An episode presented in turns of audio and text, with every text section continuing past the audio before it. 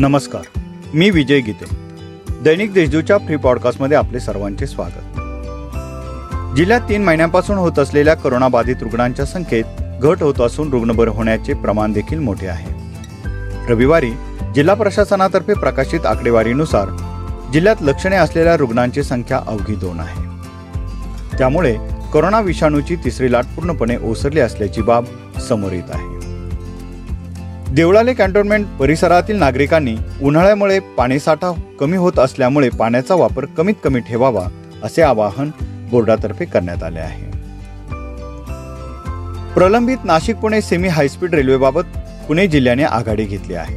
त्या तुलनेत नाशिक आणि अहमदनगर जिल्ह्यांमध्ये मात्र अजूनही शेत जमिनीचे दर निश्चित करण्याचीच प्रक्रिया सुरू आहे. नाशिकमध्ये देवस्थानच्या जमिनीबाबत लवकरात लवकर निर्णय घेऊन कार्यवाही केली जाणार असल्याचे सांगण्यात आले. मराठा विद्या प्रसारक शिक्षण समाज संस्थेच्या स्थानिक स्वराज्य संस्थेच्या व सहकारी सोसायट्यांची निवडणूक लढविण्यास बंदी घालण्यात आली आहे.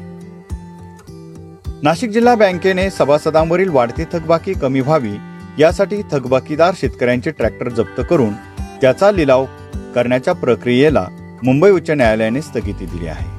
ही स्थगिती उठवण्यासाठी आज सोमवारी जिल्हा बँकेच्या वतीने न्यायालयात धाव घेतली जाणार आहे.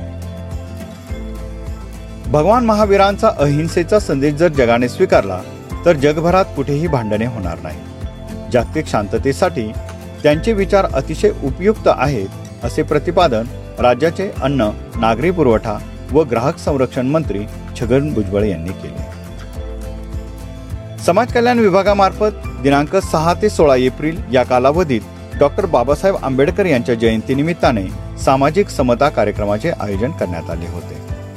या सामाजिक समता कार्यक्रमाची सांगता आगर टाकळी येथे स्वच्छता मोहीम राबवून करण्यात आली. या होत्या आजच्या काही ठळक घडामोडी. इतरही ताज्या बातम्या वाचण्यासाठी दैनिक देशदूतच्या देशदूत डॉट कॉम या वेबसाईटला भेट द्या. धन्यवाद.